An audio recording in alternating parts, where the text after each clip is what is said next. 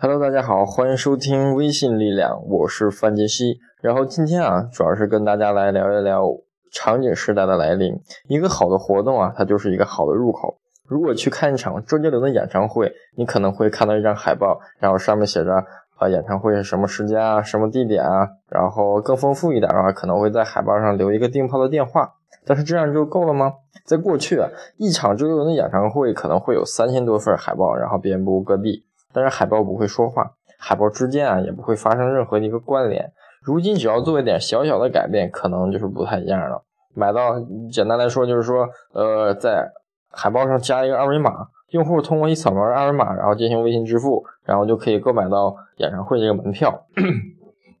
用户购买这票之后，还可以分享到他的朋友圈里，然后直接就放大了广告的一个效益。但是惊喜呢？呃，远不止这些，你可以随后进行进一步的分析，比如说，呃，有多少用户扫描了二维码，然后不同海报扫描二维码的数量是多少，然后，呃，通过二维码买票的转化率是多少，这些都可以能分析出来。如果一个海报的广告呃内容不同，你甚至可以分析不同广告的内容的海报用户群体的流量大小是多少，以及这些用户呃针对周杰伦演唱会的关心程度是多少，都可以分析出来。加载二维码只是。呃，改变一个开始，真正的价值是这些，就是宣传海报，因为微信被赋予了一个社交和可数据化分析的一个属性，而转变成了二维码加支付加社交加大数据这么一个电商平台。在此场景中呢，海报无疑就是一个入口，通过海报转化而来这些用户都可以沉淀到微信公众平台的后台，你能够持续的向这些用户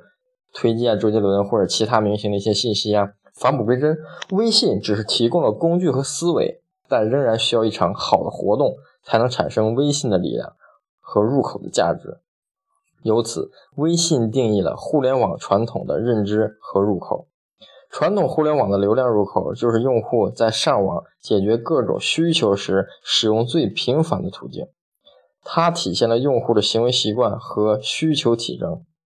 在中国互联网高速发展这十几年里，以 BTA，也就是百度、阿里、腾讯为首的一些巨头啊，拥有了相互的相同的逻辑，通过人与信息、人与商品以及人与人的一些连接，在各自满足用户需求的领域实现了流量的高度集中。不同于 PC 互联网，移动互联网时代，用户的思维方式已经不再是处于被动的一个状态，他们真正的真实选择是在线下场景中重新定义了消费者的行为。举例来讲，就是说，呃，商场的。在广场中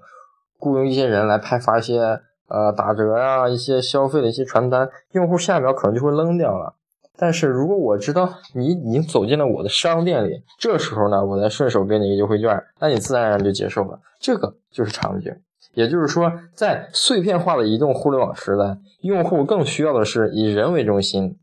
以场景为单位。提供更及时、更精准的一些连接体验。当越来越多的信息与服务依赖场景这一变量的时候呢，场景也就变成为了信息关系与服务的核心逻辑，并成为上述咱们呃聊的一些要素连接一些纽带，进而形成了一个新的入口。微信正以最大规模的连接方式形成用户沟通的一个全新习惯，并且可以随时随地的接入任何人物信息，在这个永远在线的世界里。场景才是真正的王国。那么今天就跟大家呃讲聊聊这些，然后也希望大家能多多关注我们。呃，咱们下次见，谢谢。